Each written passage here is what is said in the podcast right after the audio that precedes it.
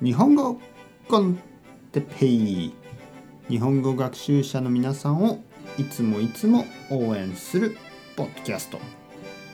今日は日本語の勉強方法について。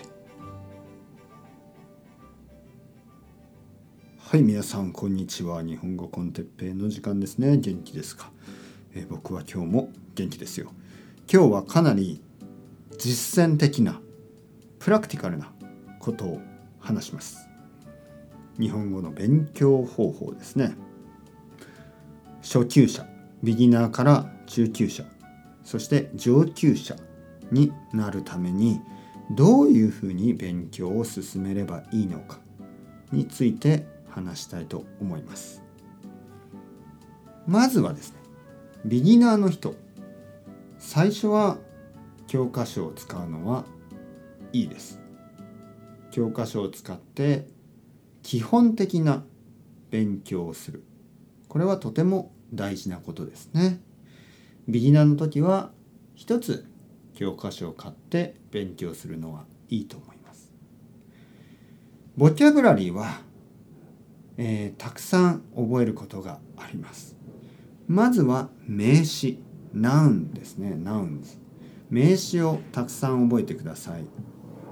家族の名前お父さんお母さんおじいさんおばあさん弟妹いろいろあります、えーその後は、えー北東南西とか上右左下とかいろいろありますね。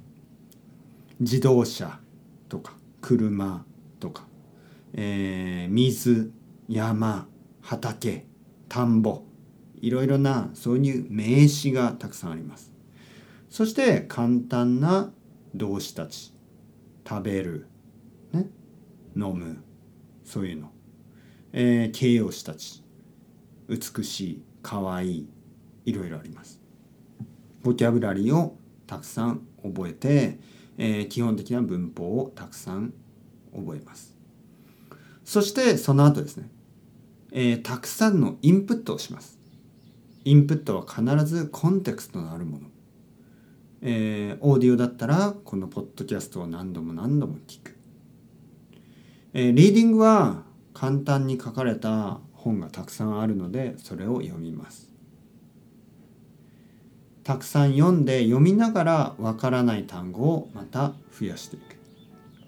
そうすると中級ぐらいになります。中級から先ですね。中級から上級者まではもう少し難しいリスニングをたくさんします。もう少し難しい本をたくさん読んでいきます。たくさんのインプットをするというのは同じです。同時にね同じ時に中級から上級の人はたくさんそれを使うことが大事です。できれば日本人と日本語で話をしてください。いろいろな方法があります。そして日本人と日本語で話すアウトプットをしながら初級から続けてきたたくさんのインプットのルーティンを続けます。たくさんインプットをしながらアウトプットをする。アウトプットをしながらたくさんインプットを続ける。そうすることによって上級者になることができます。